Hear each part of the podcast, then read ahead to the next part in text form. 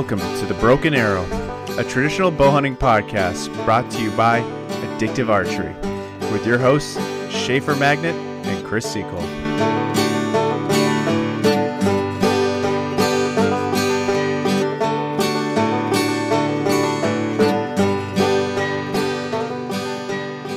Good evening, Chris. How are you, hey, man? Schaefer.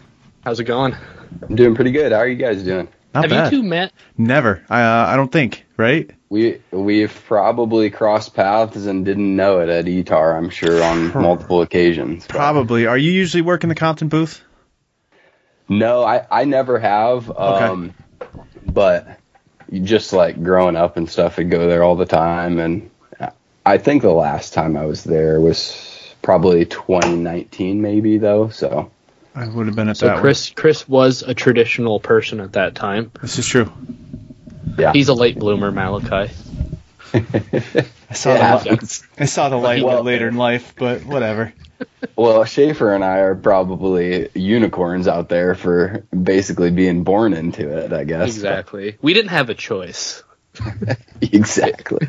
I mean, it's a rough one to live with, I must say, but it's terrible. Did- so I'm assuming your parents were involved, probably your father or something.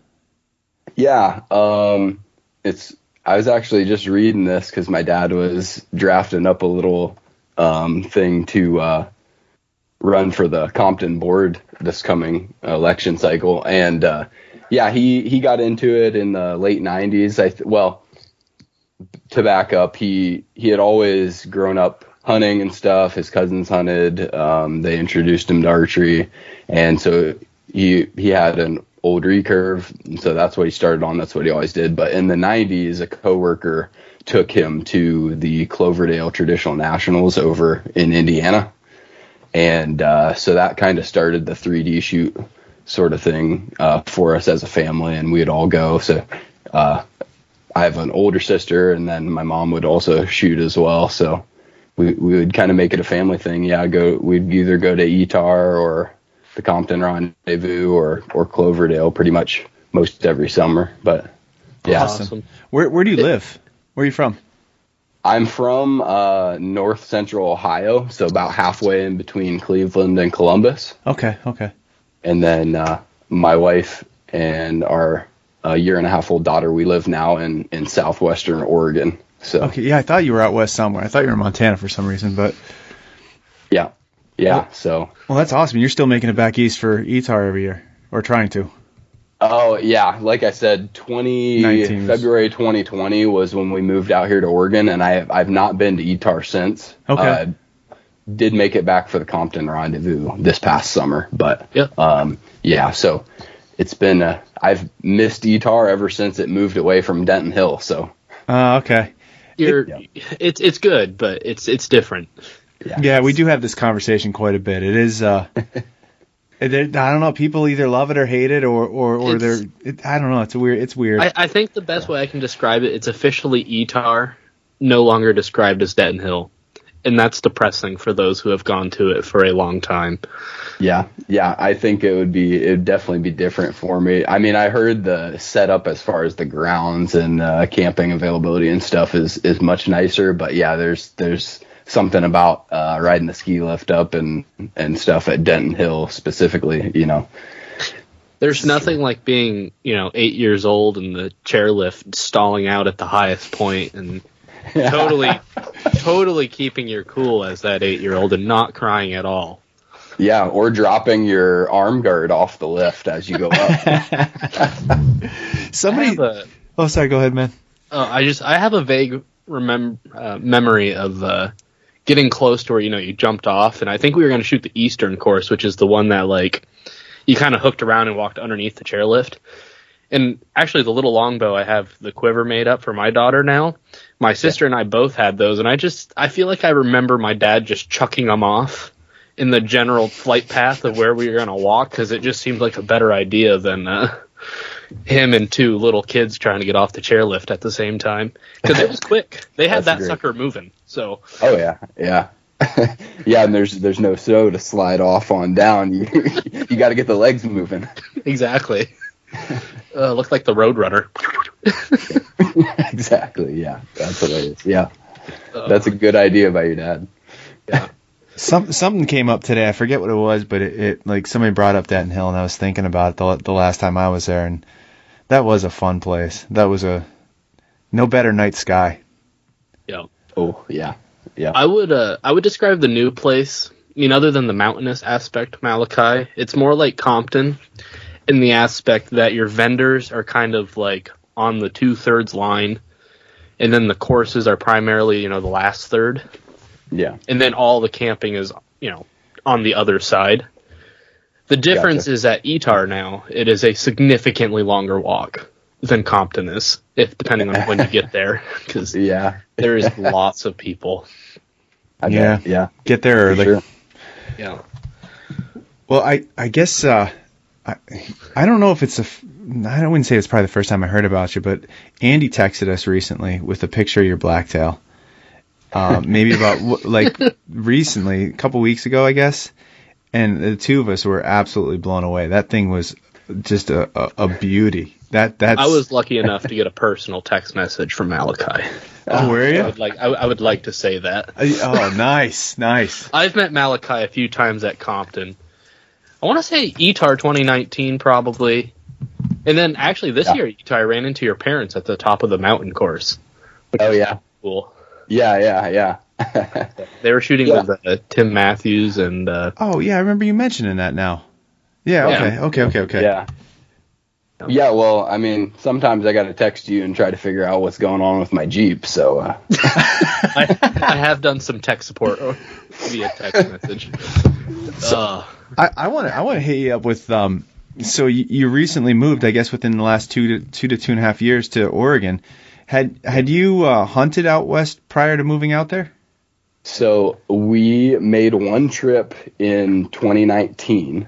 Um, got I got married. So I graduated college spring of 18. Got married um, that fall, and that was yeah, that was my first fall in forever. So I I played football, you know, all through school, and then I I played in college, and so that was the first fall I really had any flexibility to, you know, get away for a hunt really. Right. And so, um, well, yeah, not the fall I was married, but 2019, the fall after we were married. And uh, so we went out to Colorado.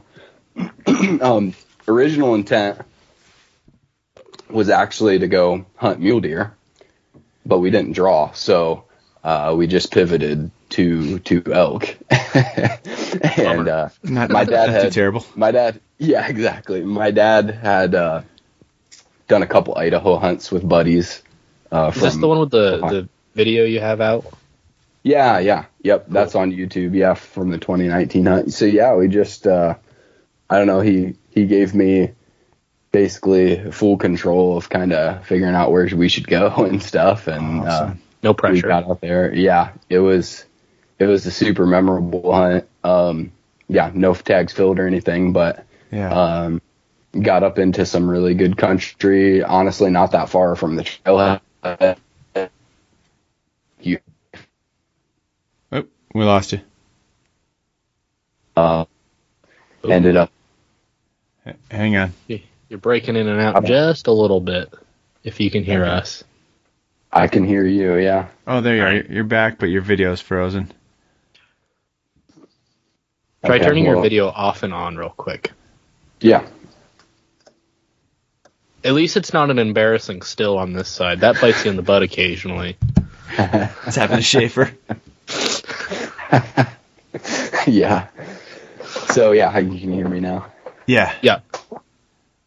Yeah, so 2019 September we went kind of piggybacked on the Labor Day weekend like I'm sure a lot of people do and to get extra days out of it and Oh, uh, we were down in southwest Colorado and definitely got into some elk ended up running into a yeah, pretty big herd about 30 head and basically it felt like we had them all to ourselves up in this basin at, at about 11,000 feet and uh, had a close encounter at the end of that, and that's all kind of in that in that video on YouTube. But I was about to say, Um, off of that video, it looked like the terrain was really easy walking, and uh, it was.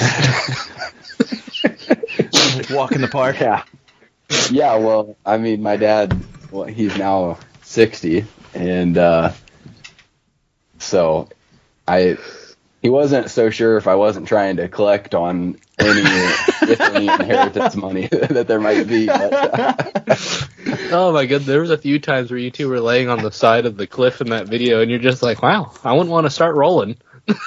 yeah, yeah, yeah. You, one of those where you could just lean over and, and kiss the side of the hill almost. Those are the Yeah. best. That is yeah, awesome. it was it was nasty, steep country for sure. Um, kind of kind of botched it up a little bit in the fact that uh, our route up in there, uh, we went straight up through the what essentially ended up being their bedroom. So we bumped them out of there for like a day and a half just getting in Yep.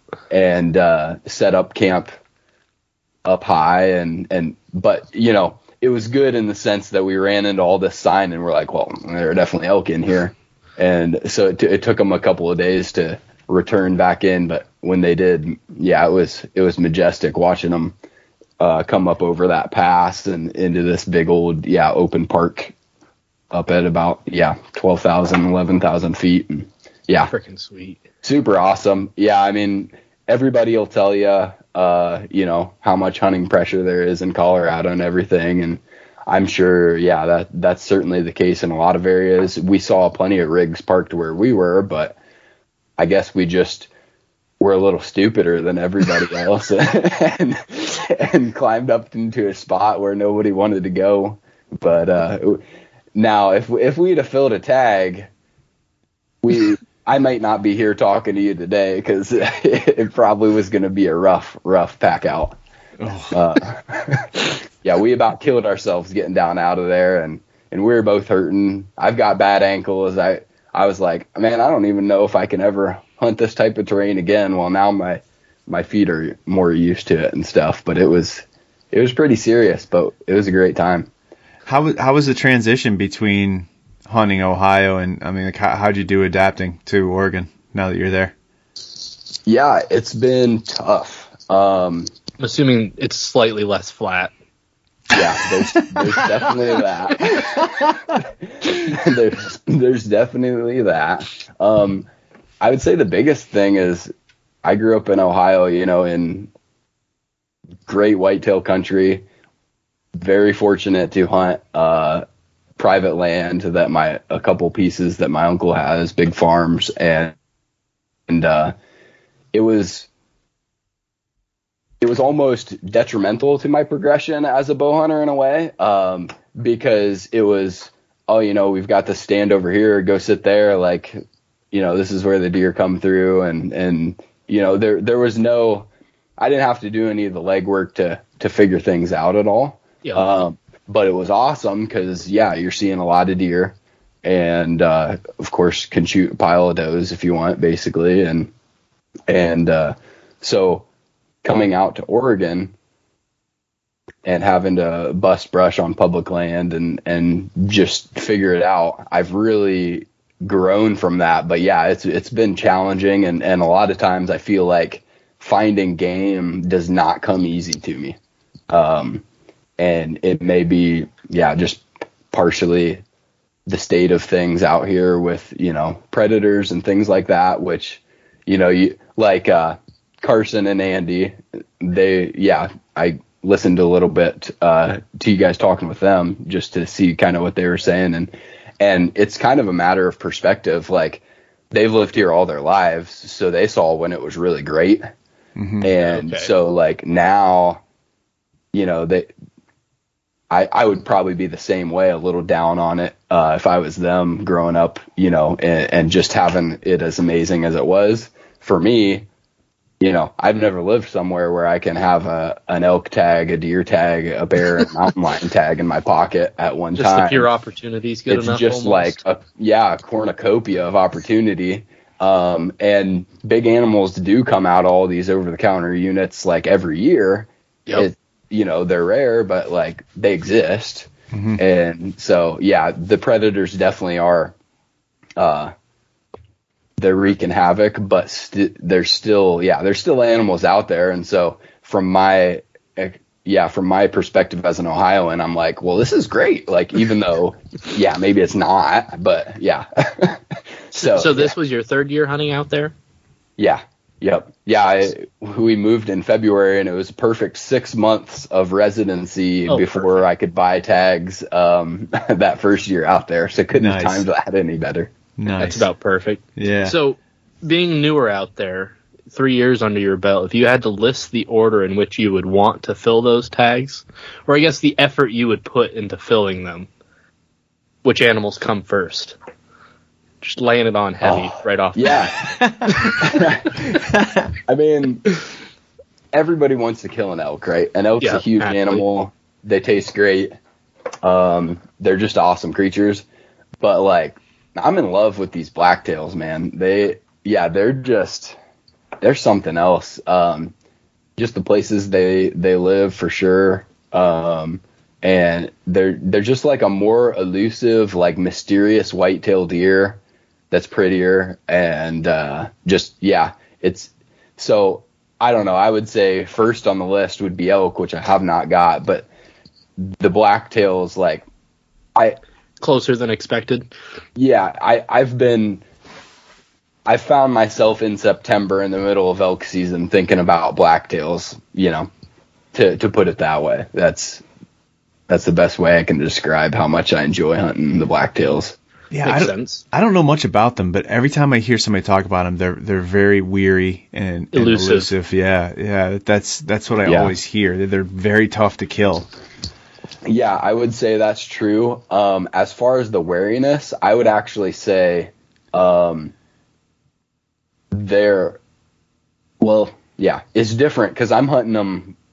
I'm I'm getting up elevated and and hunting them kind of like a whitetail, okay. and the the big bucks I've been around, which is a small sample size, only two, um, they've let me get away with stuff that I would never get away with with a big whitetail. You think um, that's a lack of people interaction? Assuming it's more I, vast. My guess my guess is is they're they're just not as conditioned to a threat being elevated okay yep. in a tree yeah most people are probably um, on the ground right yeah yeah i and yeah most most people do hunt them from the ground i mean there's people that hunt hunt them from tree stands and stuff but you know it's they're setting up you know preset stands and just that's where they hunt for the whole season i'm bouncing around and, and yeah trying to be as mobile as possible. But um, yeah, I, I I think maybe that's. I think otherwise, yeah, you're probably right. They are uh, what others are saying as far as being wary, but when when it comes to being up in a tree, it seems like they they they don't know how to interpret you as as a as a threat, I guess, and uh, it it's kind of interesting. They they really stick around and let you get away with way more than I would have expected. Um, for sure. It's Got to be strange from an animal standpoint. Looking up, well, that's different. yeah, seriously. Yeah, exactly. Not a squirrel. That's working. right. Keep keep that tactic going. I mean, yeah, yeah. You never you never hear much of people hunting out of tree stands out out west when it's in the mountains. Yeah, which is yeah. I get I it. Think it's, it's probably carrying on. stuff, right? Well, yeah, my first year out here, I was I was carrying like a, I think I looked the other day. the The stand was 17 pounds, and each stick was about five pounds. Mm. When we first got married, I bought like yeah the, the hawk stand and sticks, but the steel ones, and uh, you know it was just like what I could afford, and uh, so so I I started out my first season in 2020 lugging that up and down and by about hunt three, um, I just was walking in and sitting on the ground. what you, what's your setup now? So now I'm. I'll get hate for this, but I'm I'm I'm I'm full blown into the saddle game uh, and one sticking. So so yeah, you can lay it on, lay it on I, me for that. I couldn't, I couldn't, I couldn't wrap my head around one sticking for the longest time, and I just watched somebody's video, and I was like, so that's how they do it. I was completely just, I was like, how? how? What are they? Are they really tall? I couldn't believe Yeah. it. I, and when I saw it, I was like, wow, that makes really good sense. I get it now. But Yeah. it's it's a hard concept. I don't know. Maybe my brain just doesn't work well, but which it doesn't. But it took me a minute to wrap my head around it. Imagine and it then at twelve thousand feet. yeah, especially twelve thousand feet. But um, yeah, no, and and you know what? I mean, looking at uh, like probably the amount of hiking you're doing to get in and the amount of crap you got to carry, a saddle is probably your best your best idea. Yeah. Yeah, I think um, one sticking is a little bit tricky, and um, I probably wouldn't do, you know, even if I was hunting public land back east, I probably wouldn't one stick. I'd probably just carry two sticks with aiders on each of them. That's what I do. Um, but at times I've been like four miles back in out here and and I think just due to the fact that I am walking so far in certain cases, it, it's an advantage. But I don't think it's as fast as just to me. And and you know I I have not that many sits in it yet, but but I don't think it would be as fast as just setting two sticks, climbing up, and and then Yep. climbing back down. Who was telling us about the uh, the rope? They were they were flinging a rope up and using ascenders to get up it. Uh, Chris Was Shelton. it Chris? Yeah, it was Chris. Yeah. Um, that Yeah. that's an interesting approach too. He That's- basically just uses two tethers in this. The Yeah, second okay. tether He's got, has like- a piece of wood on the bottom of it that works as a one stick essentially. I gotcha. Yeah, and he just ascends his way up the rope and then ties off and then rappels out and he has a piece of what do you call it paracord to pull his rope out because it's like looped. It's got like a finger figure eight loop on it. Yeah. that, that was pretty neat watching. Um, yeah, I'm lucky. I might I might walk a, a, a tough day is a mile and a half for me. You know, if that. there and back. yeah, Yeah. pretty much. Yeah, I mean Pennsylvania. Yeah, and, and that's still a long ways. Yeah, and Yeah, that's still ser- a long ways compared to what I was used to. I'd walk out my back door 200 yards. Oh, uh, back I, I'm up saying that's a that's a very rare occasion. The majority of my hikes are maybe like 150, 200 yards in. So, so yeah, carrying a lone wolf and, and three sticks doesn't hurt me too much. Yeah. No, I'm not. I, I am gonna whine a little bit. My first my first time going into a tree this year, my hips like I, I bought a uh, I bought a Mystery Ranch pop up 28 and I loaded everything in. I was like, this is gonna be great. I made it about 50 yards and my hips were on fire. I was like, damn, I'm out of shape. But uh, yeah, no, that Yeah. that I I can imagine going up where you're going. I think the the saddle would probably be. I don't want to say that too loud, but the saddle probably be the best. Uh, I'll, I'll still admit daily that I think I like 90% of a saddle better than a stand. It's just the shooting aspect that gets me. yeah. It's not nearly as black and white to shoot out of. And when an opportunity comes out, very seldom, yeah. it's nicer I to would say, say- do this. Yeah, I would say for me, I find it more natural to get my upper body in that proper angle depending on the steepness of the shot. With a saddle, like I would really have to consciously tell myself in a tree stand to stick my butt against the tree and hinge at the hips, you know? yeah. um, with a saddle, I can just kind of fluidly do that. But yeah, you're right. Like they bill it as being 360 degree shooting, and it can be. Like I, I use a ring of steps to be able to do that, but it's certainly not. You know, you're don't not going to make that there. 360 degree swivel very well with a deer right there. You know, it, it's so yeah. I wouldn't. I wouldn't say it's certain the end all be all at all. Was was I the black guarantee you I'd miss a step. Freaking Oh, bam, right up against the tree. Yeah, that'd be me, face off the tree. Um, was was the blacktail the first thing you got out of a saddle, or did you get something before that? Yeah, yeah, it was actually. So, Oh, that's yeah. cool. First, first saddle kill. Yeah, a decent Yeah. one. Yeah, yeah. I guess it's not bad. yeah, So yeah. More than. More, go ahead.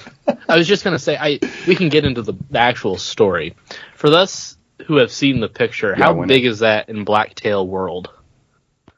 Oh, I mean, there's plenty that'll be killed and that have been killed this year that'll be bigger than that. Um, but you know, just out of curiosity, I I just kind of rough taped him out, and uh, the the gross score puts him like 25 inches above the Pope and Young minimum for a Columbian black, blacktail. Okay, So, pretty good one. Um, now, geographically, I don't know that he would technically qualify as a blacktail because there's one unit here in Oregon um, where it's like they they made the dividing line and said like, oh, on this side it's it's a mule deer and on this side it's a Oh. blacktail. And so this is like in the gray area. Ah, But I, I was listening to a conversation. Uh, I think it was on the TradQuest podcast. Actually, they had an Oregon Department of Fish and Wildlife biologist on discussing blacktails, Yep. and he said he said it's like less than one percent that are like hybridized with mule deer. Most most of what you you you see over here is is 100% a true blacktail, but for the you know Boone and Crockett, you know made the dividing line and whatnot. But but yeah, he was he was he was a dandy for sure. I mean, it it was fortunate that I could barely make out much of what his frame looked like uh, when when I shot him because it I didn't have any time to get too worked up about it. But Oh yeah, that'll happen. I I have found I enjoy that much more when it happens quick. I've discovered that is my uh, my forte yeah, in the tree. if it happens quick, it goes well. If I have time, not as well. yeah, no, I I would say a lot of people are that way. Yep. silence. I kept looking at Chris. I'm like, he's gonna say something. I had something, but like I said about my brain being really good, I So- forgot what I was going to say. Go ahead. yeah. speaking of speaking of more time though, um, so I was really struggling this fall to find elk, and uh, we can yeah talk about elk hunting too. But uh, I I basically just was tired of hunting elk, and so I was like, I need a break. Like my dad had been out and had been hunting with me, but they headed back to Ohio, and uh, and I was like, I need a break. I'm gonna go scout an area close to home for blacktails coming up, and the tag is good uh, during the September elk season for blacktails here, and then they have a late archery season that goes basically the second week of November to the first week of December. Okay. So I don't really focus on the blacktails in September at all because I'm hunting elk, but you know, if a good one, if you came across a good one, your tag's valid. So I was like, well, I'm just gonna go scout this blacktail spot close to home because I, I'm just elk hunting is kicking my butt, and I, I just need to go, go do something different, you know. And so, I, I, to your point about having too much time to think about things, I was walking through a bedding area and, uh, and really not not being too particular about my noise. Well, wouldn't you know it, a a blacktail stands up 15 yards away from me. I think he was dead asleep, um, and just enough noise heard and woke him up. He wakes up immediately, just starts feeding, facing away from me at 15 yards, and so I get out my phone and I'm videoing him, and I'm I'm probably watching him for like five minutes, and then I'm like, dude, Wait a second. I need to I need to try to shoot this thing. Like my wife's gonna kick my butt if she knows I had a, a blacktail buck in front of me and I didn't try to put meat in the freezer. You know? Quick question: Does she know about this yet? yes, she does. Yeah, yeah. So so this this blacktail and he he wasn't a very big one, but I would have been more than happy with him. And uh, he he's standing there and he's kind of catching on to me at this point, and I'm I'm trying to make moves. I'm in this thick brush, like the trying to get a nice firm place to stand, even just to get a good shot was tough. And uh, he eventually does offer me a shot, and he's like kind of looking right at me as I come to full draw, like as slow as a man could possibly could. And yeah, so many things going through my head, and and I just pull my head and shoot right in front of him, underneath him, in front of his front leg, and and blew it. But I do like when it happens quick. Yeah. I have discovered peeking is not the route to success either. No, I'm I'm the opposite of you guys. I like to see it, and and because I spaz out as soon as I see a deer, like my Yeah. I start shaking and stuff, and then after you want the time to calm after a minute, I can calm myself down and be like, okay, now you know what you gotta do. But usually when I miss is is because it comes in quick and I'm freaking out and and you know I don't have a time to, to overcome those shakes and stuff. yeah, So or a pant pocket. or pant pocket, yeah. Well, that's the tip of my You hear- recurve. My tip of my recurve got caught on a, a zipper on my pocket, my like a cargo That'll pocket. get you. Yeah, I shot right. I shot my arrow kind of like went end over end and landed at a doe's feet this year. I was like, son of a gun. Oh yeah.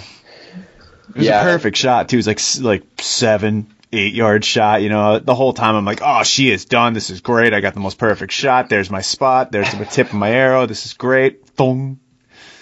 Those One of those deals. fantastic. Yeah. Yep. Yep. you you you feel like you know you're a little kid flinging an arrow at one of those targets that uh, the arrow won't stick in or something. Oh, like exactly, that. Just watching that exactly. arrow helplessly just fly. yeah. Exactly. Yep. Not to get too far off topic, but is it is there anything worse than when you're of age shooting an adult sized bow and your arrow still bounces off a target? Like that's just like the most demasculating thing ever. Does that happen Yeah. to you, Schaefer? I don't know that I can relate. It has happened once or twice. That's what happens when you shoot old crappy 3D targets, I guess. Hmm. We do have a couple of those at our club that are like they're like rocks. They're the old McKenzies. Oh yeah, Oh yeah, they're rough. But throw your shoulder out trying to pull an arrow. yeah, yeah. That's why those guys could shoot 70 pound bows back in the day, you know? They had to pull the arrows out too, so. Yeah. The only problem is those ta- those those targets last like a summer, and then they have a big bowling ball hole size through them. Yeah, yeah. We we we had a little 3D range at home as a kid, and uh, I got real familiar with expanding foam. Yeah. Uh, Loctite's the best. Yeah. Yes, it's the, it's, the, it's the most dense. Um, ha- have you had success out there since you've been out there beside the blacktail? Have you have you got anything down? No, so that was my first. I've had encounters and arrows released Yeah. um, a, f- a few different times, but uh, that was yeah first first tag filled in Oregon. So it was kind of good to get that monkey off my back. can, can we get you to tell a miss story? Yeah, Yeah. Because I t- I- that's all I do is tell stories about how I've missed stuff around here. So And then after Yeah. that, you can follow it up with the actual. yeah, blacktail th- th- story. then then we'll we'll sure. set the fireworks yeah, off. so um, I guess we'll go with an elk one then. Um, It's bad when you have to choose, isn't it? yes, yes. Don't worry, we can all sympathize with you. This is okay. We're all in this together. Yeah. That's Yeah, exactly why I said it. Oh man, yeah, yeah. I mean, we're only sampling from the Oregon stories here. You know, go back to the Ohio stories. Wait, be here a minute. yeah, Come back for part two. yeah, yeah. So let's see. So I bounced all over the place uh, elk hunting in Oregon, and um, the first year I was out here, I think I started out in the Coast Range. So yeah, Oregon, just like the diversity is really what's pretty incredible about it. I mean, yeah, you've got that rainforest jungle out on the coast, and then you've got um, south in the middle of the state that are are much drier and uh, still like thick as snot. But um, and then out east, it's like all high desert, and so Oh, wow. yeah, you've just got like so many ecosystems in one one state, and so the first year I'm out there, I'm like just trying to find elk anywhere. So I I started out hunting the coast and with little success. It's just so thick out there.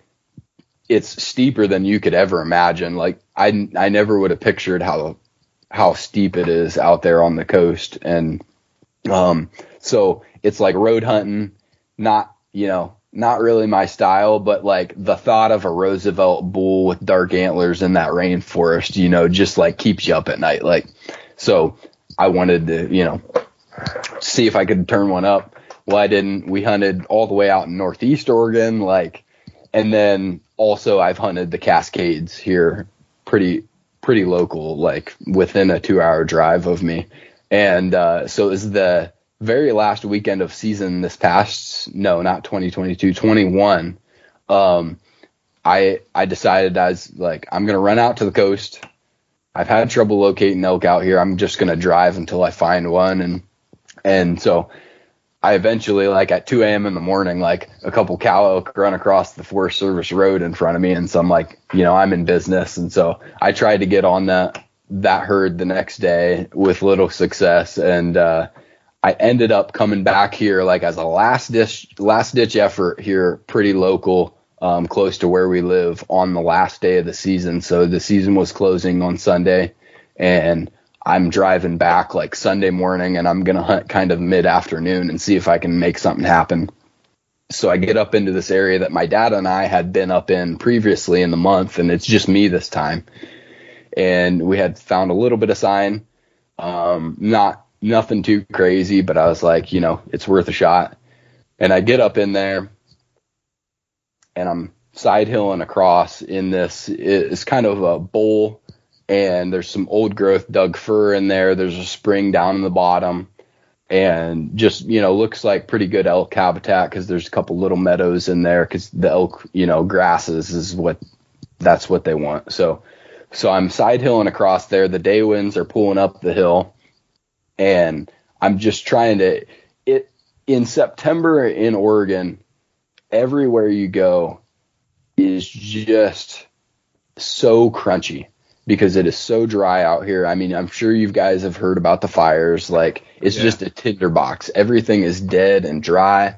So I'm like, yeah, I'm trying to still hunt through there, but it is just, yeah, painstaking and, and not nearly as quiet as you'd want it to be. But they're elk, they're a big animal. They make a lot of noise anyways. So, you know, I'm, I'm, I'm working through there and I hear some cracking down below me and, and I'm like, right in the middle of an open area, sun shining on me. I'm like, this is not a good situation.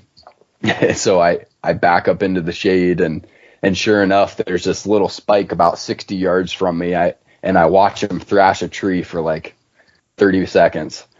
And he proceeds to, I think I had let out a cow call or two just intermittently as I'm still hunting my way through there because I know I'm, I'm aware that I'm making some noise and he must have heard that and he's on a dead walk right after right at me after he thrashes that tree. And it's just like he, he's coming right at me and you're like shoot you know this might this might happen you know? And and he gets to about 15 yards from me literally head on and glances up at me and continues on his course. Like it it just blows your mind that like if you just stand there still and there's nothing between you and him, he can look straight through you. That's crazy. And like, you know, I I had camo on my upper body, but my pants were, you know, it's just like these elk they'll just stare right through you, you know, if if you're not moving. And so he comes, it's going to be perfect. The wind's carrying uphill and he's coming just downhill from me. And his head gets behind this tree. I had heard all this stuff about, you know, with elk, make sure you set up to where there's not a bunch of stuff in front of you because that's going to screw you for getting the shot opportunity. And so, you know, I thought, all right, this is a good setup. I've got open all out in front of me. There's one tree that if his head gets behind, you know, I can I can draw. His head gets behind that tree, I draw, and there's a Doug fir sapling literally covering his vitals completely, oh. and he he's at seven yards. Oh and no! It, it, it was still enough that he could hear the fabric on my shirt kind of rub against my pack as I came to full draw. And when I realized I didn't have a shot and like you know bent down and I I let down slowly, but he could hear that material a little bit, but had no clue, you know, what was going on. Couldn't smell me because he's downwind of me, but I had no shot, and he's just sitting there. Yeah, I can just see his the tip of his nose on the other side of this pretty thick uh, Doug fir that he's behind with his head. And yeah, if not for that little sapling, like I'm putting it, yeah, right there through his rib cage. But yeah, he so he bobbed his head around, something's not right, and sure enough, he he ends up busting and you know I'm hoping like oh just like come a few more steps forward, but no, he he busts off, and as he does that, I come to full draw and cow call, and he he stops at 30 yards. Hindsight, I should not have forced it, but uh, I let her rip, and he wheels and is gone before that arrow even arrives on sight. and uh, so so my uh, my Doug fir arrow is embedded in uh, in a Douglas fir tree, fittingly. Back where it belongs. yes. Return to sender. Oh man, Yes. how how bad was your heart exploding out of your chest through all that? Oh man. So yeah, it was, but at the same time, it wasn't. Like you were cool about it. for some reason, I was super calm, Mhm. but it was just like, yeah, just the stress of like, I you've worked so hard for this, like, and I think that's why I, you know, let one fly. Yeah, You know, yeah, really realistically, I probably shouldn't even shot anyways. Fortunately, clean miss, right? But it, yeah, you're just like, you know, you've you've busted your tail so hard all season. Here's this opportunity on the last day. Like everything can change so quick, and just not quite, you know. but yeah, it was it was that was a wild encounter for sure. And Sounds it. I mean, he was just a spike, but that dude was it's bigger than the elk. I shot or didn't shoot. Excuse me. did. Yeah, yeah. Oh, it's priceless. What you you're you're shooting like a D style longbow, right? Yeah, it's got a little bit of uh, a little, bit, of reflex. to it, but the the profile when strung is pretty much yeah straight. What is straight it? B. It's a um, It looks nice. Kohana. Okay. Kohana, Kohana, longbow, a guy in southern Michigan, I think, custom built it for my dad, and then my dad didn't really get along with the with the locator style grip and wasn't really shooting it very consistently, so it became mine. Is your But- is your dad like a like an old school flat grip? Is that his No, actually, actually, he prefers a little more of the pistol, Pistol grip, grip? uh, riser, riser cut, a little more to center. yeah. Um, there were the the bow he shoots is like one that he bought in 1985 off of a guy from uh, Southern Ohio, Tom Cable, um, which is kind of funny. I had uh, I'd always read my dad's traditional bow hunter magazines, and finally, when I did finally subscribe, the back issue they sent me was a 1995 uh, traditional bow hunter issue, and they actually interviewed that bowyer Tom, Tom Cable in that issue. But I don't. sweet. He doesn't build bows anymore. But it, yeah. So is it his is it also a D style kind of bow, but it does have a much better like yeah pistol grip to yeah. it. Gotcha. So Yeah, they're cool. Nice. They're really cool bows. yeah, That style. Yeah, yeah And I, shooting I, the Doug firs, obviously. Yeah. Yes. Yeah. Yeah, and it's taken a little work for me to really get uh, consistent arrow flight because of that grip too. Um, you know, when I was in high school and stuff shooting it, I probably didn't pay as much attention to that stuff as I should have. Mhm. And uh, you know, I was just kind of letting her rip. But um, I, yeah, I shoot an 80 85 uh, uh, Doug fir shaft with a, uh 135 grain grizzly Nice. uh, on the front. So How much pounds did you pull in? um, the bow is 59 at 28, Okay. but my draw length is 30 inches. So 60 I'm like some, in the lower 60s. Yeah. Yeah. I think so. Nice. Yeah, a yeah. It's a it's only a 62 inch bow.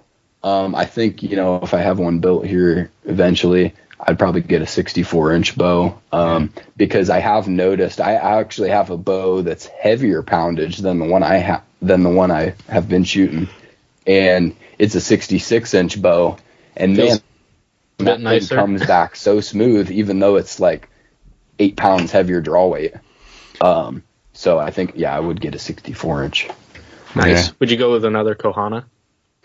Uh, I don't think so. I'm actually, I would probably have uh, Bob Smith. I think build me one. Oh, I really, I really like the the big sticks. So I just I just picked up a well I, I had an assassin for a few years, and I just picked up a hitman like in October.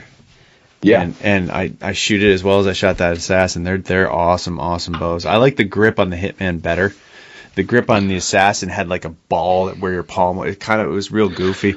I would say that uh, is the progression of Bob's grips. Yeah, he's definitely improved his grips. I mean, Bob's awesome. He's, Yeah. and he's a great bowyer. I mean, his the the the assassin I had was. I mean, I just couldn't miss it. that bow. It was awesome. But That's awesome, The yeah. hit, the Hitman is. I like it. yeah, Yeah. I think that's the route I'll go. Yeah. Yeah, great bows. Hard to Yeah, beat. Bob's sure. a good guy too. Yeah, you can't Yeah. you can't beat the guy either. So Just make sure you have about three hours worth of a phone call ready for. Uh, yeah, at all times. He's Yes. awesome. That's great. Yeah. So yeah, I shot one of his at ETAR, so nice. All right. really enjoyed it. But What, which one did you shoot? Was it an assassin or a hitman? um, I think that was like when he had first kind of started building his hitmans, and he just like handed me his personal bow and let me shoot it for a little while, and uh, yeah, really, really enjoyed it. Was that in? That eight- was 2019 because my dad was there. I had one of the original two. Well, Jeez, one of the original two production bows. Where, Malachi, where'd you camp at in 19?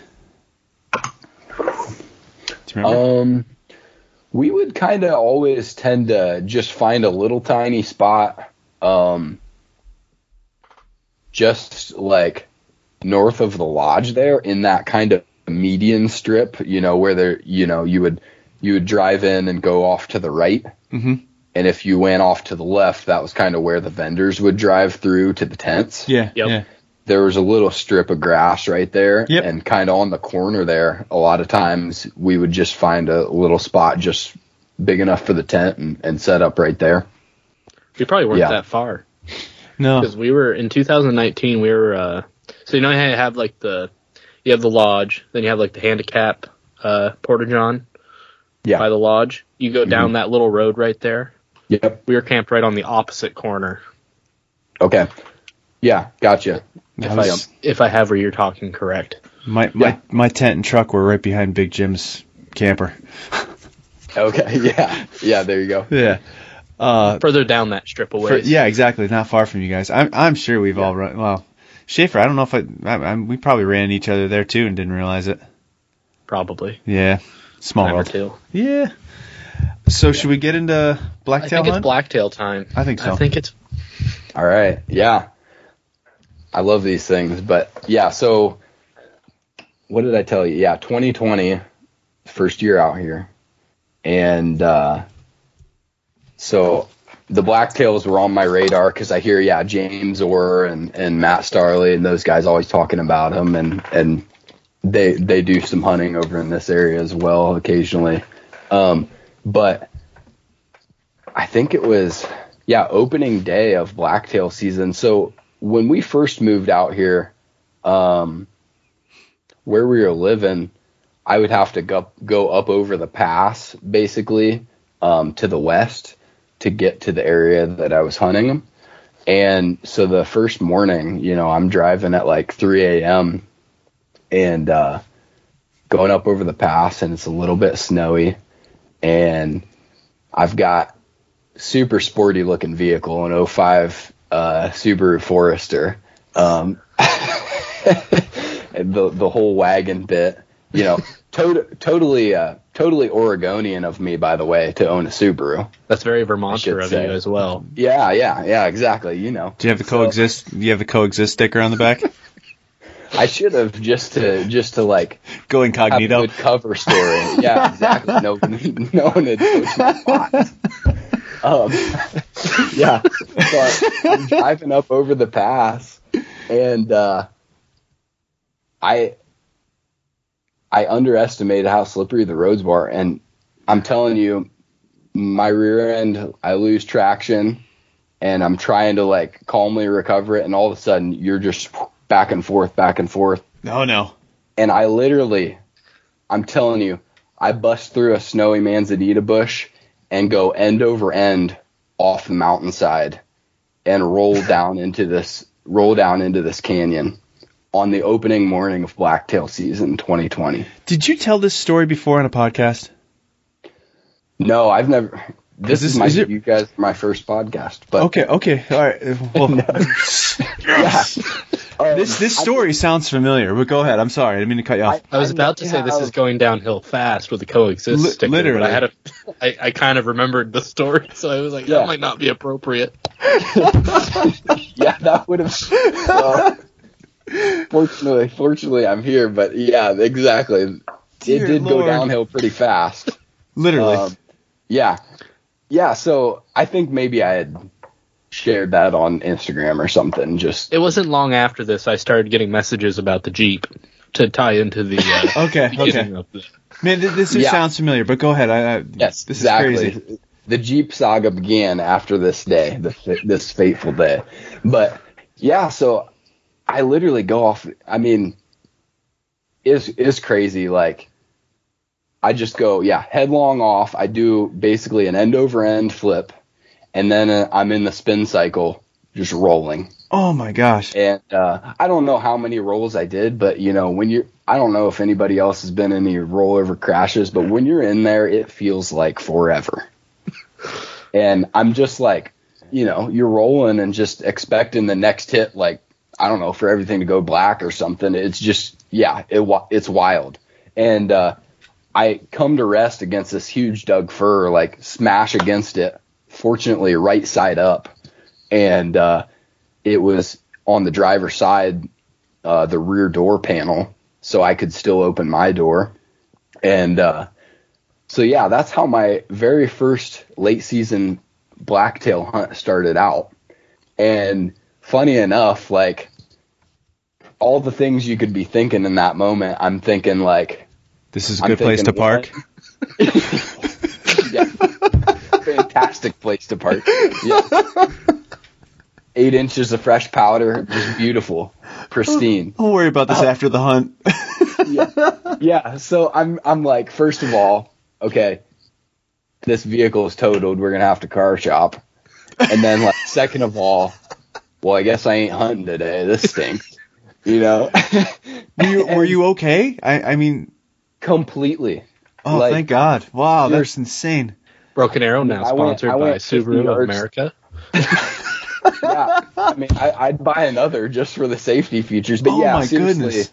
uh, just complete miracle. I mean, uh, not a scratch on me, and um, I was able to get out of the car and and climb up to them because I I probably was 50 yards down the hill, and I'm telling you, when we went to get some belongings out of the oh by the way.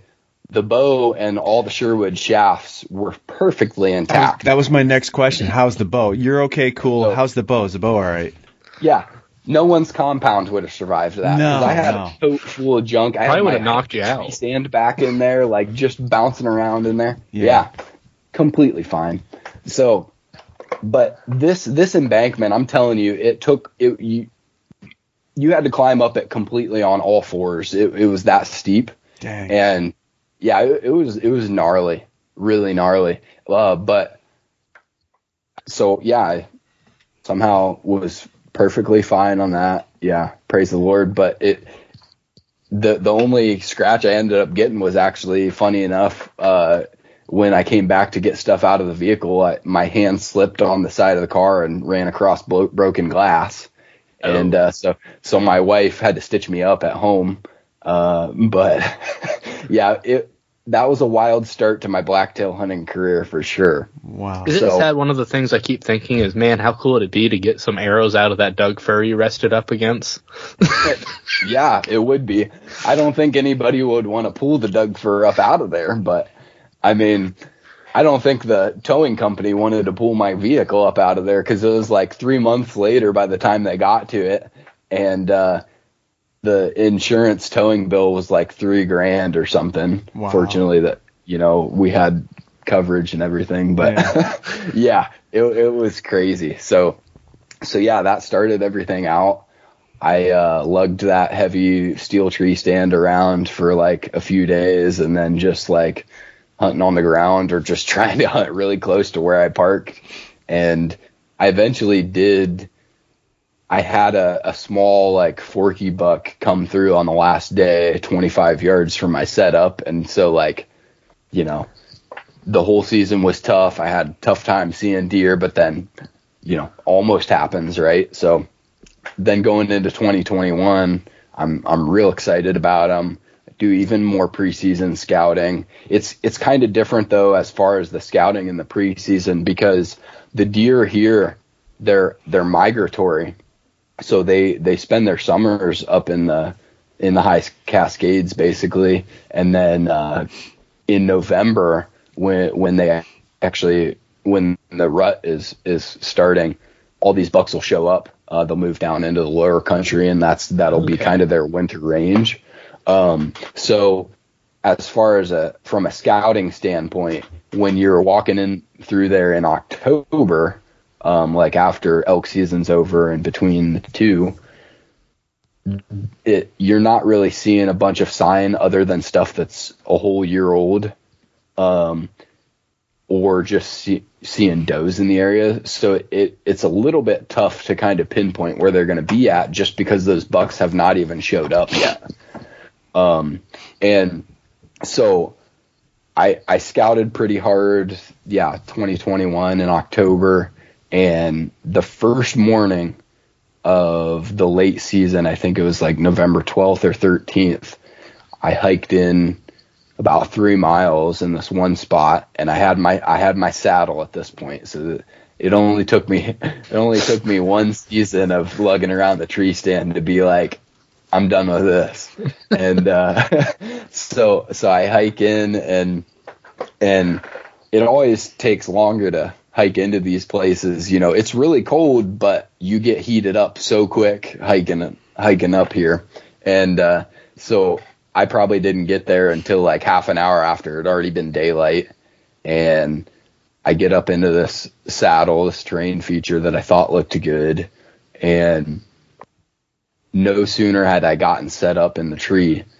than I hear commotion behind me, and here comes this really wide, nice four by four charging in behind me, and I I believe he might have heard me because I just like made just a little bit of noise, and I think I think he just came in, you know, wondering if it was another buck or curious or something, and of course this is the disadvantage of the saddle. Well, he comes in directly behind me, and Yep. so I'm like trying to figure out how I'm gonna get a shot, and uh, he he eventually literally sniffs my bottom stick, and uh, and this is where I say like, you know, this was this was a pretty big buck. I would I would say he was definitely a mature buck, and uh, he yeah sniffs the bottom of my stick, you know, looking up at me like, and still sticks around long enough for No me to get an Wow. opportunity, and so so many thoughts are floating through my head, and yeah, it's like you know you're thinking about all right when he gets here, I'm gonna start to draw, you know, all these things and you forget what you need to be focused on, which is getting to full draw and picking a spot. And so he stops at, at eight yards, real alert. And so I I aim low, you know, thinking like he's gonna jump the string. And he literally stands stone still as I release that arrow from like three quarter draw because my brain is just going shoot the thing, you know, like and I hit him low in the brisket, and uh, he mule kicks, runs off, and stops, and just stands there for a while, and eventually walks off. And it was like that just gut feeling of crap, you know, like I, I didn't I didn't kill this thing, and so I I tracked him for probably 250 yards until I'm you know pinky nail sized drops of blood Yeah. and it ran out. I backed out of there, came back the next day, ended up grid searching for five hours. And I was thinking, you know, there was maybe a chance I clipped one lung, but uh, it wasn't to be. So, yeah, never got to see how nice, you know, that buck was. Uh, that was that was my heartbreaker of of last season. So, yeah, had that one. That one was tough to swallow. And I mean, these blacktails, they like I said, they're they're just so elusive. You you can't really count on more than one encounter a season. You know, they're such a a low density animal compared to a whitetail. Um, It's it's like And they hunting in Vermont. Precisely. exactly. I can I can identify with Schaefer's pain. Yeah, yeah. So I mean, There's a reason my quiver says pick a spot dumbass. I can't afford those moments now. yeah, you got to make good on every opportunity. Well, I feel that way now. I feel that way now, and I kind of wish I'd uh, shot a lot more of the whitetails I passed, you know, on my uncle's awesome piece of property, uh, just to get some of that under pressure practice, you know, Yeah. back in the day. But yeah, yeah. So they can be, yeah, it's like they can be anywhere, but they're just in little pockets, and uh, and like you know, if the rut's not going, it's it's hard to find the bucks. Um, you know, I've had no problem really finding the does, but um, most of the time, like I'm finding the does before the ruts really kicked off, so they're just uh, family groups of does hanging out together, and I'm not seeing any bucks. But at least I know where the does are at. Stupid question. When does the rut happen? Yeah, it's it's basically around the same time as the whitetail rut. Oh, okay. So um, now that's not the same for every like population of blacktails. Like up more uh, northwest, their rut is more in October, which is like during the rifle season. But down here, because I think because of their migration, that rut is uh, it's kind of like mid-November through Thanksgiving and stuff is when things are really popping off, I guess. Um, yeah, so yeah, they're they're tough to find for sure, but it and the habitat down here, you know, you've got uh, like open buckbrush hillsides. There's a lot of oaks um, mixed in with like Douglas firs and red cedar and stuff. So the, there there's just all sorts of different habitat types down here, and it's it's been a puzzle trying to identify like how they're using that stuff for me, but but it's been it's been pretty fun. So Sweet.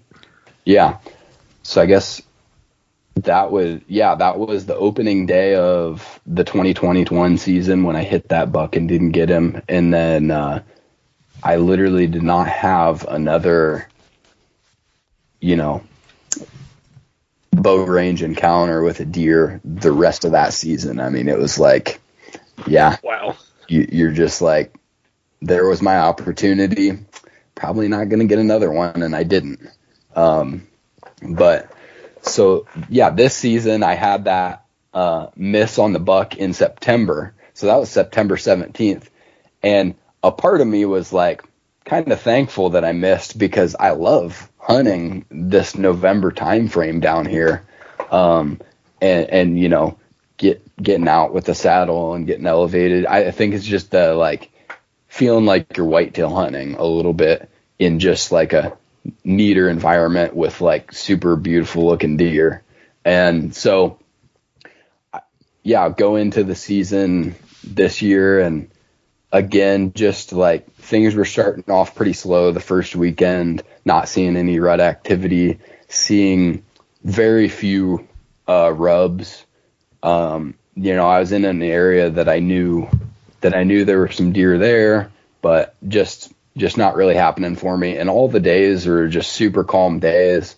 Apparently, the uh, you can be really in the money if you hunt those rainy, nasty days out here. The blacktails just love them. Well, every single day I've had available to hunt in like three years has been a bluebird day almost. Like it's just like I cannot. It's weird that sounds bad. Or Yeah, exactly. bad. Yeah. Yeah. I can't catch a break with getting like a poor weather day to hunt. And because everybody that you talk to says these bucks just, they're so active uh, when it's just dumping rain or, you know, or if it's spitting snow. And, and, and so I've not had an opportunity to, you know, experience that magic, I guess.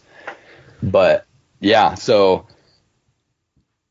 Friday, November 18th was the was the morning and uh and I'll share this part because it's kind of I don't know, central to this part of the story, but like my Christian faith is the foundation of, you know, kind of my life and uh you know I I just that's a big part of it. I was raised in a Christian family and and just I feel, you know, I feel like I should share this because it was like crazy that this happened, but I I'd been tr- trying to like just read some more scripture and stuff and uh I the morning what I was doing was I was just looking up verse of the day on the Bible app, you know, and then as I drive cuz I have a a ways to drive like at 4 a.m. in the morning.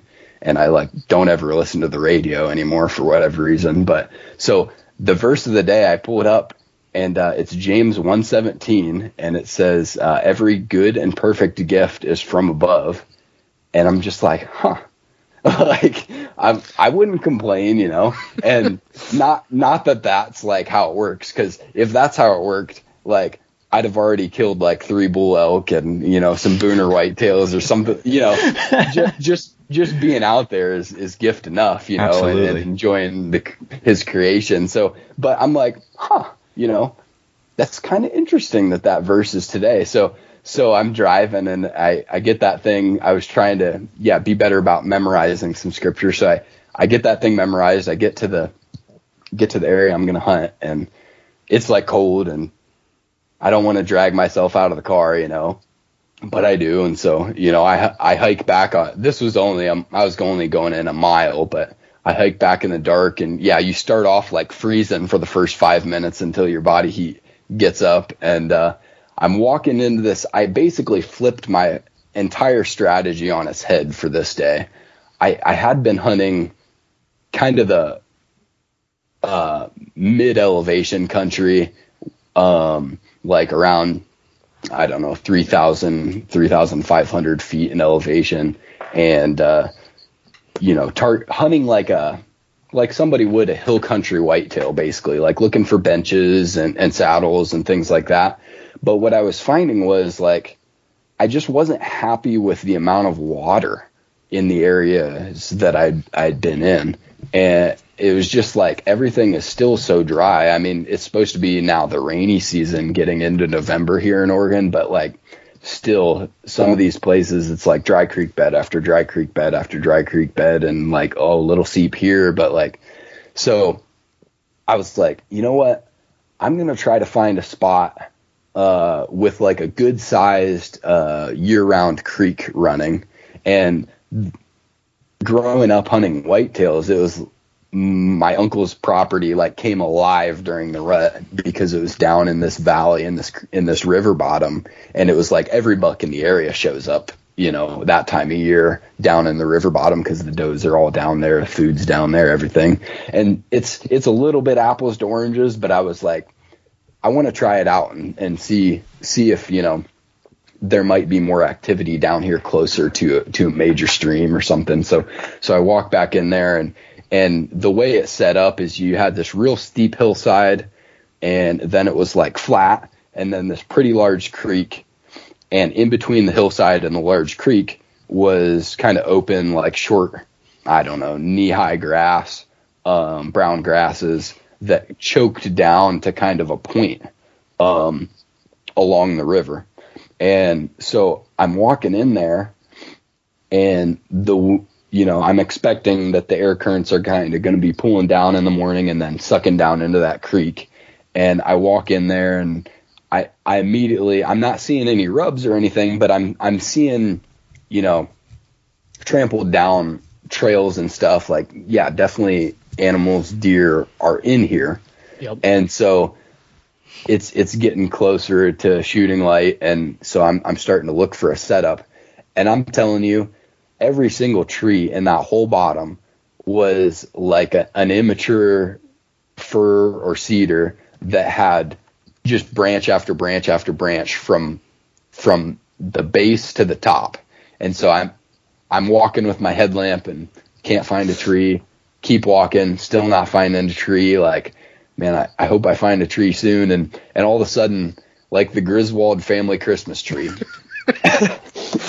here's the here's the only oak in this entire part of the state that does not have a limb until like 22 feet, and uh, and it's like this has to be the one. My headlight beam hits this thing, it's like glorious, and uh, and so like back to that verse, it's like there's there's like gift number one, I guess you know. So so the wind is gonna be a little bit tricky though, like I wanted to be on the opposite side of this little, you know, travel corridor because of the way the wind was going. But I was like, this is the only option. I, I got to get up in here and, and I'm just going to have to shoot him before he hits, hits my wind or something, you know, yep. if, if it does happen. So, so I, I start setting up and I think I was, halfway up, I had I hung my stick on the tree, got part way up, and I heard I heard something, you know, so straight ahead of me, so between the tree or on the other side of the, myself and the tree since I'm saddle hunting,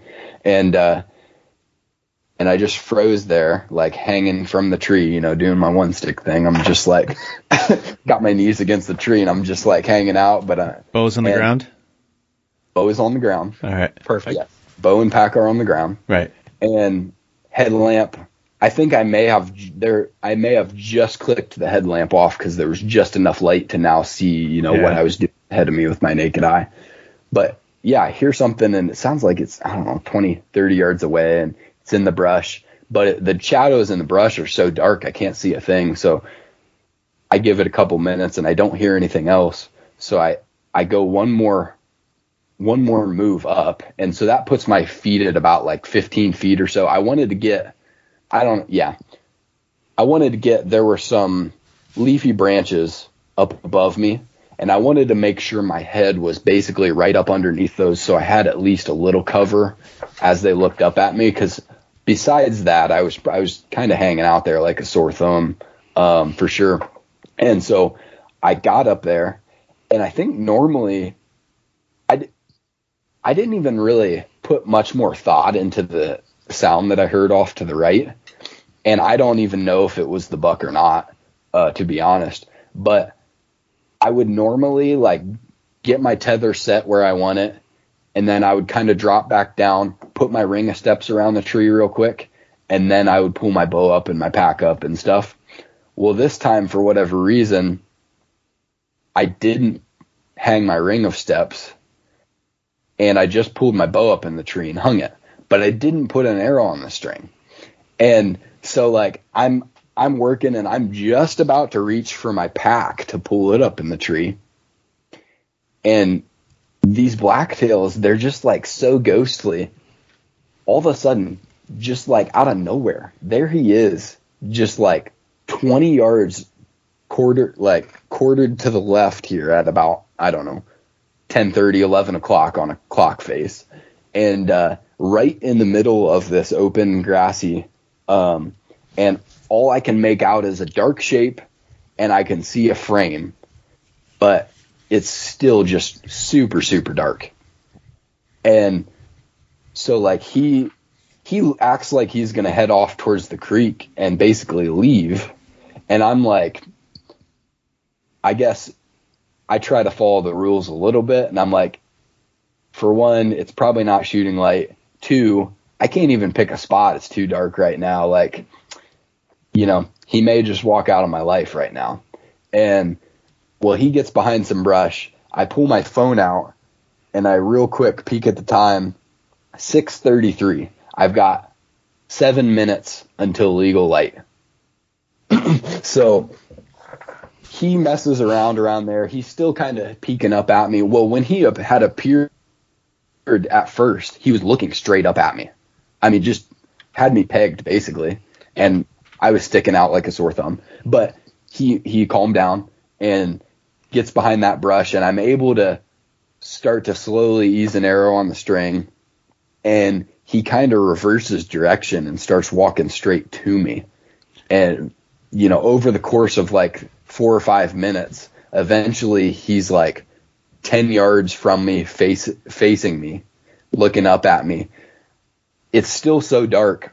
All I can make out is a frame. I can see like his fork on the right side, just barely, but I can't, I can't like examine it, his rack at all. And not that I really cared because all I saw was just a pure white face and I was like, that that's a that's a mature good buck. Like when He's you see a white face like that, like I think he's old. Yeah. And so now it's just a matter of like he needs to stick around long enough for it to be light for me to pick a spot. And so sure enough, he he hits this trail right here next to me. I- I'm at 10 yards and starts to turn broadside. And after my bouts with the misses, I I had written on my bow's riser three words: cheek, spot, pool. and you know, I guess that's maybe from the Joel Turner stuff, right? You know, process, whatever. But I just like, I had been shooting like 25 to 30 arrows a day, just like marching myself through that in my head every time and just making that shot break. And I'm like, I'm just pulling everything inside of me to make sure that I get through those three words. And so I come to full draw as he's looking up at me. Like I probably finished the last half of my draw and he's he's looking right at me. It's, oh. it's the craziest thing. They they he just stared right at me as I just crept back to full draw and I'm just like in my head I I'm just screaming cheek spot pull that arrow is away and like I know immediately it it's gone where I was looking but it's pretty dark like hopefully where I was looking was the right spot you know? And immediately it's like whack and I'm like oh you know? Like it's that bone cracking but with a little hollowness to it I guess. Mm-hmm. and uh the sound we all like. yeah so it turned out oh wow um, that, was the scapula I was hearing. And, but as he lunged off and took off, you know, I knew it was where I was looking that the arrow went, but it looked where I was looking as he ran off looked like it might have been too high. And I was like, yeah, so I, I was concerned. And, but he takes off. I lose sight of him about 40 yards out. You know, I don't I don't make any noise. Like I'm just trying to hear a crash or something. And uh, I don't hear anything for a while. And then I, after a long enough time, I don't hear anything that I, I think I pulled my phone out and just like kind of recorded my reaction a little bit because I was going to uh, maybe do a video for the Compton Big Game Classic. I don't know if it's going to turn out because I didn't really uh, get a ton of great footage. I would say I was just using my phone because I was like, I don't want to. I just want to focus on hunting, mm-hmm. but I I want to try to video too. Did you and, video the I, shot? No. Okay. No. Okay. I didn't know if you had something so, going. Yeah. Yeah. It was one of those where I was I was just gonna accept that I wasn't gonna get the shot, but mm-hmm. maybe I could get some like you know pull it out as they're coming in or something, and then stuff it away or something. Yeah. But so, anyways, I record my reaction and I I turn that off, and and I'm like full on typewriter leg now, which is which is a 180 degree departure from what happened the year before when I hit the buck on the brisket. Like I didn't shake at all with that buck because my gut feeling was he's he's not dead, you know. Mm-hmm. Well, this one it was like I think it's good, you know. I think I'm where I need to be. Not sure, but and so when he had come in, he he just was pungent smelled so ruddy. And uh, it's like five minutes after the shot, and I hear like some rustling in the leaves.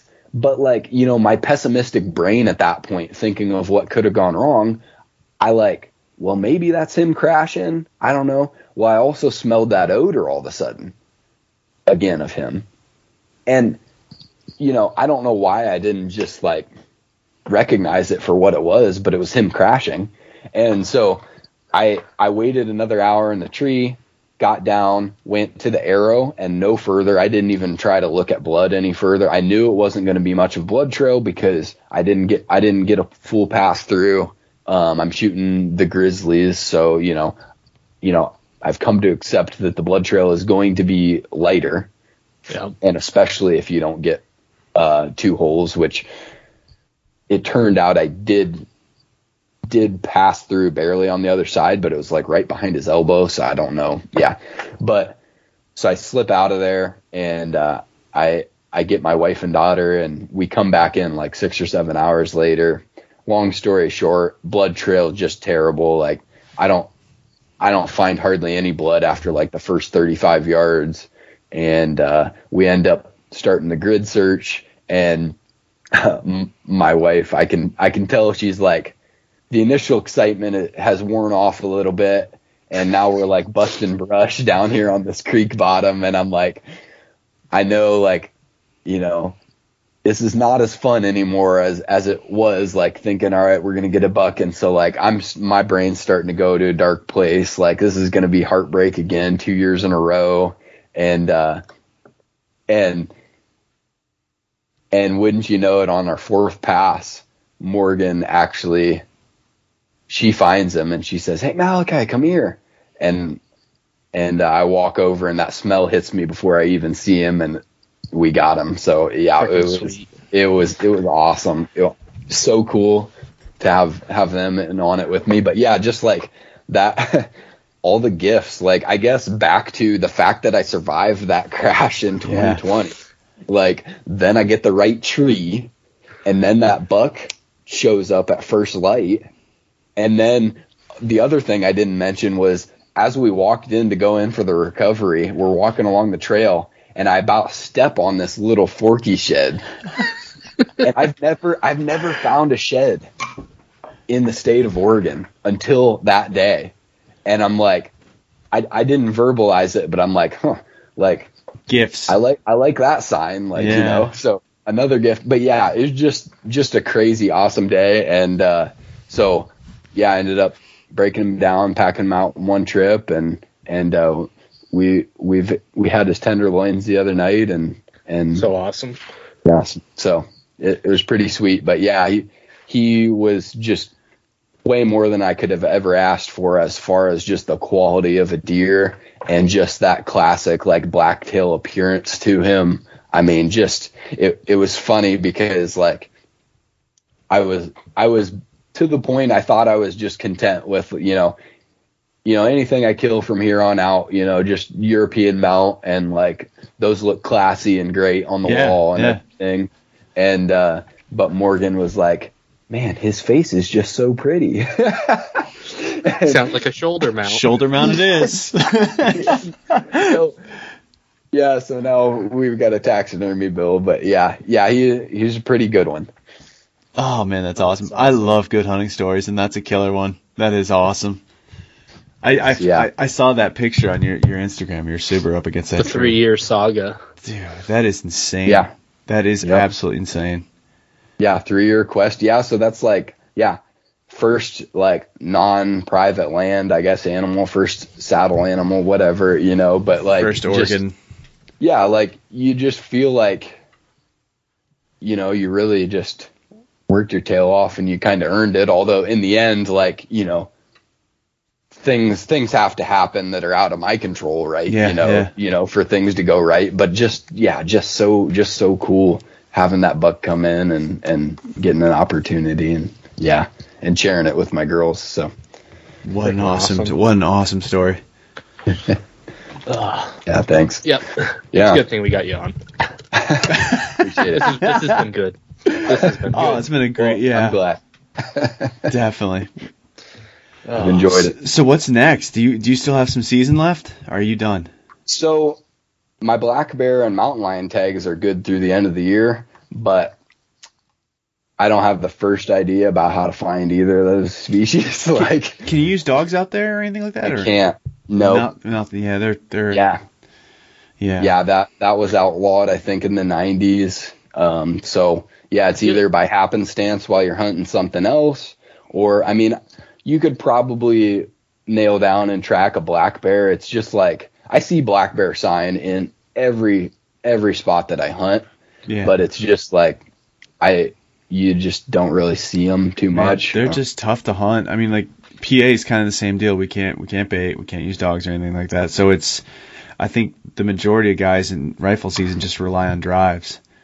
And, yeah. and archery season, I I don't even I try, but I don't even know what I'm doing. You know, it's just yeah, It'd be pure yeah, luck I'm the same way. I buy a bear tag yeah. when I'm deer hunting, and hopefully something walks by, but I doubt it. Yeah. Um, yeah. So do yeah. you do you only archery hunt, or do you do anything else? Do you rifle hunt, flintlock, um, muzzleloader? I've always, uh, growing up, you know, shotgun for turkeys all the time. Yeah. Um, in in more recent years, I've I've toted my bow around for turkeys, and actually, we have we have a lot of turkeys around here. Um, in Oregon, and I just don't have a shotgun out here in Oregon. It's like it's at my parents' house, so uh, I, I've been chasing them with a bow and no blind and a ghillie suit, and it's really tough.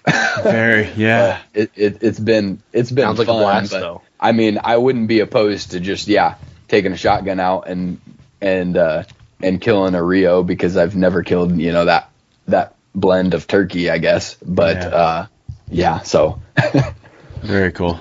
I I, think still my, stand by the fact that I like to. The fact that when you miss a turkey with a bow, you're not the guy at ridge over making all the bangs. You yeah, do it in silent. You stealth True. miss. one one of my yeah, you don't. one of my favorite hunts was probably the the the only season so far I've hunted with with the recurve for for uh, turkeys, and I had two toms come up to a hill to me, and I was like behind this tree, no blind, thinking I was gonna like you know they'll come up and I'll just pop out and game on, right? Well, no, they, they came up alongside me, so they're like walking right to me. I'm out in the middle, you know, the wide open, so I'm screwed now because I'm no longer behind this tree.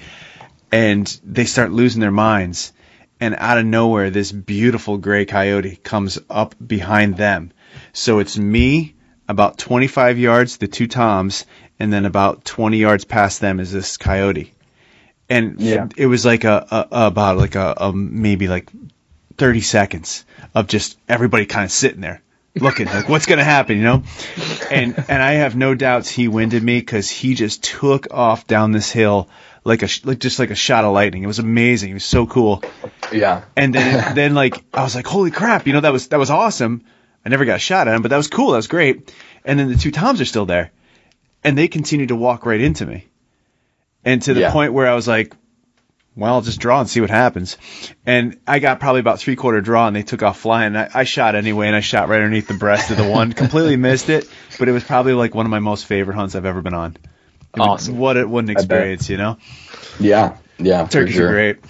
Turkeys are cool. Yeah. Those turkeys were in a bad, bad spot there. Oh, that, I, you know, of course it never works out the way you want. I'm like, oh, this is perfect. I got this big tree. It's like big, you know, three feet around. I was like, this is gonna be great. They're gonna come up the hill, and uh, they came up alongside of me, and I was screwed. But it was awesome. It was so cool. Sweet. Yeah, yeah, So yeah. I, I love the turkey hunting.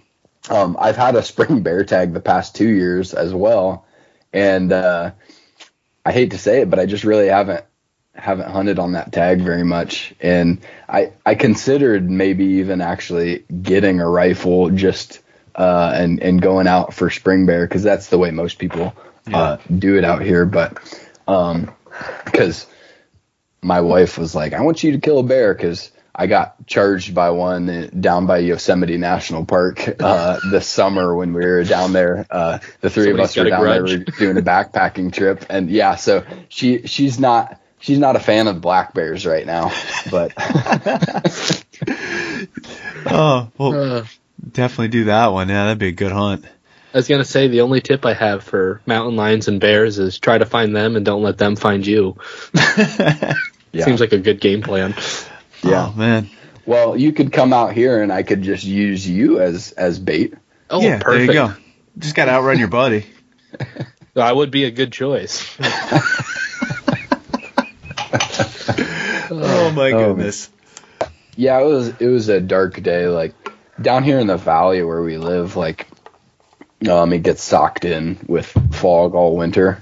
But it's it's I mean we're super fortunate because it can be rain down here and just nasty, and we just drive 45 minutes up the hill and it's just a winter wonderland No, uh, up in the mountains. It's just it yeah it's I didn't really I couldn't grasp or comprehend that before we moved out here, but it's just like yeah, it's it's crazy. Like yesterday we were out cross country skiing and stuff. So so yeah, pretty lucky to have that stuff close. But yeah, the the local uh ski area up here they they've had just like blizzard conditions up here the past two days, like 20 plus inches of snow and stuff. So Oh wow.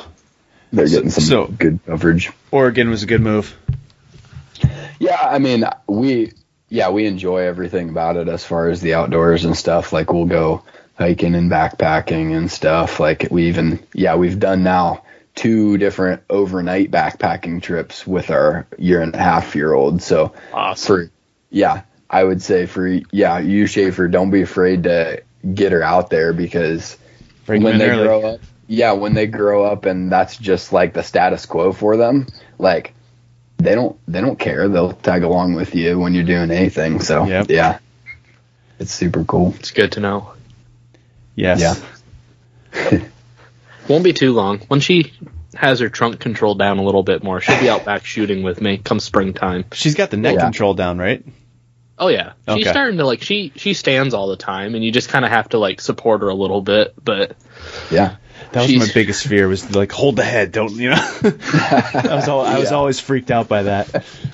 my my favorite thing is I'll hold her around like her waist, so she has to control her upper body, and she'll be mm-hmm. standing and standing, and all of a sudden her her weight just shifts forward a little bit, and she'll just pivot right at the waist. that's great. That's great. Yeah, Oh, that's awesome. yeah, that's so much fun. Luckily, I have a belly, so plenty of padding when she, you know reaches the bottom of the pivot. Oh man, that's awesome. Yeah, Yeah, they're fun. I I love love the the uh, you, monthly pictures with the bow. That's great. I wish I would have thought of that idea. I uh, it, it's it's weird because like she looks so much bigger, but she's only like I don't know. I tried to measure today, and she was only three inches taller than when she was born. But there's no way. I think she was hmm. scrunched up or something. So Yeah. it'll be four months old here in a week. So Enjoy She's every three second. quar- three quarters of a full length fletched, huh? a, sure, a Sherwood full length. yeah, she can she can shoot Chris's arrows. It's okay. Easy, easy. It's Ugh. cruel. Oh man, I thought I, I was finally making it through an e- finally making through an episode without getting picked on, and here we are. Uh, nailed it. Oh, Oh man, man, this has been great. yes. Yeah, yeah. So I hope you guys are fired up about blacktails like I am. Yeah, they're they're just fun. I don't know. It's it's it's a cool cool adventure, but hopefully I can get an elk under my belt next fall. But That would be Wow. sweet. That would be sweet. We'll be here to hear the story. yeah. yeah, You know, y- you mentioned it earlier. You said TradQuest, and that that was one of my favorite podcasts because those guys Yep. covered stuff that I'll never ever do, most likely. And I love listening to them. So I don't think I doubt they listen to this, but if they do, please start making episodes again because I kind of miss Yeah. your. I really, really miss your podcast. yeah, they, they did have some good stuff for sure. Yeah, Oh, and, yeah. I mean, I would say like, yeah, we say we might never ever do these things, but yeah, I would I would say that I would have never dreamed of being able to hunt these deer and stuff. And yeah, it, it's different because I moved out here, but Mhm. um, I think, yeah, just like Never say never. we we can all yeah we can all talk about it as much as we want but like i think you know just set your mind that you're gonna you know make some of these happen every once in a while or something and and pretty soon you you're gonna yeah you get to do a lot of really cool stuff for sure and i mean there's you've got awesome opportunities in pennsylvania too oh, like, oh yeah. I mean, I I think it's cool that just like you have black bears in your area. Like Yeah. growing up in Ohio, yeah, like I I thought it was the coolest thing ever the day I saw a bobcat come underneath my tree stand. You oh, know, oh yeah. like yeah. just fascinating. But yeah, like I mean, I yeah, from going the years going up to Denton Hill and stuff, I I definitely just love and enjoy Pennsylvania for sure as well. It, Potter County is pretty amazing. Oh, Potter's amazing, but I mean, like even where I, I'm, at, I'm in Wyoming County, and we have Bradford, Tioga around here, and they're a lot like uh, Potter, not as remote, but I, Yeah. growing up, I used to be like, "Oh, I just want to get out of here, I just want to get out of here, and I move away for three years, and when I come back, I appreciate it so much. PA has so much to offer for the outdoorsman. I mean, Yeah. from fishing opportunities and, and, and just and just hunting opportunities, and like you said, we have a we do get a decent amount of tags. I mean, and then plus bear and see all kinds of cool stuff. It's just it's Yeah. great. I mean, and and I don't know if this is like uh, if other people are noticing this, but like when I grew up, we didn't really have eagles around here. And if I Mhm. if I go a week without seeing at least four eagles, it, it's a it's a slow week because I see eagles Wow. all the time now. It's great. And That's uh, cool. yeah, it's. I mean, you see just all. I saw my first mink this season. I've never seen a mink before, and so it, it's just cool. That's I mean, awesome. yeah, PA is thriving as Yeah. far as I'm concerned. Yeah, and the yeah that the trout fishing looks awesome over there for sure. Yeah, and I mean, like they do a lot of stocking, but we have a lot of little runs and stuff that are full of native brookies. You just gotta you gotta work for them, and that that's the best. I mean, I love that. That's just Yeah. PA's yeah, cool, man. I, I would say I was a part-time fisherman, kind of, uh, growing up in Ohio. Like, yeah, I had fun when you're reeling in a bunch of crappie or, or Oh, yeah. catching bass, you know, on on a pond. But like, uh, coming out here and steelhead and salmon, like, it's, That's another it's world. Pretty neat. Yeah, it's pretty neat. So those those coastal rivers are just like, yeah, they're unbelievable. Yeah, if you ever or vacation or something out here, like Yeah. It, you, you'll know what I'm talking about. But it's like, it it's certainly pretty neat. My wife and I have been talking about Pacific Northwest for a long time. Hopefully, we make it someday. Yeah, It's definitely on the list. dude. Sweet. Schaefer, anything else, bud? I wanted to chime in about Vermont. I just couldn't think of anything. Vermont's got some killer fly fishing. Lots of trout. plenty of Bigfoot activity. I've Yeah. been told Otter Creek, Batten Kill. No? that's that's practically that's way that's like three hours from me. Otter Creek's close to you if you go down to Middlebury. What's Middlebury? 45 minutes for you? Probably. I did a uh, float trip for uh, pike on Otter Creek. Dude, Middlebury's cool. That's that's Awesome. far. You gotta remember, forty five minutes is far in Vermont. Coldest I've ever been in my life was in Middlebury. Random story. I walked. I, I, I had dinner at Two Brothers Tavern one night, and I, I walked from their tavern to the Middlebury Inn, and I thought I wasn't going to make it, and it was it was not Oh, far. geez. It was not far, and I was sober. I didn't have a reason. I was just. It was like I was underdressed, and it was cold. Oh, Uh, it's priceless. Yeah. So here's my story from Ver- Vermont. the north, the northeast cold. Oh, I- damp. I, will tell you, it's real. I never would have thought it, but the whole humidity thing that people talk about, you know, with dry heat and wet heat, and then a wet cold. oh yeah. I now I now know that that is fact, even though I made fun of people um, for saying things like that because I was like, cold. Well, cold is cold, you know, or or if it's hot, it's just hot.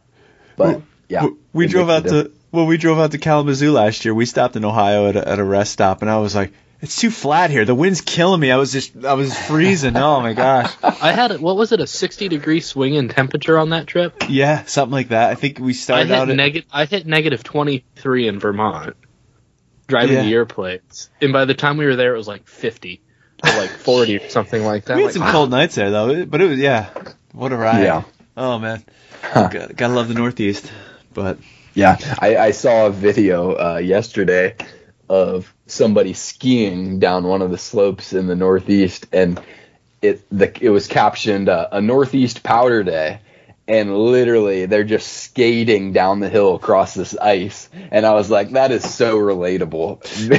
that's Pennsylvania skiing at its finest, right there. yeah, yep, Ohio, same exact way. They're they're Downhill. making snow as fast as they can make it, but it's just a sheet. Yeah. Oh gosh. Yeah.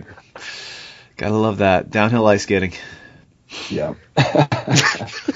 oh man. Oh boy. Yeah, I've I've lost a few brain cells from that exact thing in college, snowboarding. But uh, Smacking your head off the ice. that's another story. Yeah. Yeah. Yeah. Yeah. I've done that once or twice. I can tell you when you're named after somebody that didn't have a great moment skiing, you you don't ski in your life. Oh no. Oh man, that's uh, wow. Ah, well, good move. yeah, Stay off the slopes. It's expensive Yeah. anyway. yeah. This That's hobby's true. bad enough. That's a fact. yeah, exactly. Oh boy. Oh, well, Awesome. Thanks for having me on, guys. This is fun. Absolutely. Thank you This so has- much. It's been a Thanks. blast. Yeah, seriously, thanks for cutting time out of your day to hang out with us. We appreciate it. Yeah, I appreciate you guys uh, moving your regular recording schedule around. Absolutely. and if if you need to you need to make it back to the new ETAR. I will try. It's a it's a bit of a, bit of a drive for you, I guess. That's uh, it's not just a couple hour commute, but I would be proud that I would not be the long furthest one away. yeah, there you go. yeah, yeah, That would be fun, man. I'd love to see you back here. yeah, yeah. We'll have we'll someday down the road, I'm sure. But yep. Excellent. Well, again, Perfect. thank you so much. We really, really appreciate it. And that story, Absolutely. all those stories were fantastic. They were so good to hear. So thanks for sharing them. Good. Yeah, Absolutely. Awesome. Thanks for having me on, guys. You guys have a good night. All right, You thanks too. you too.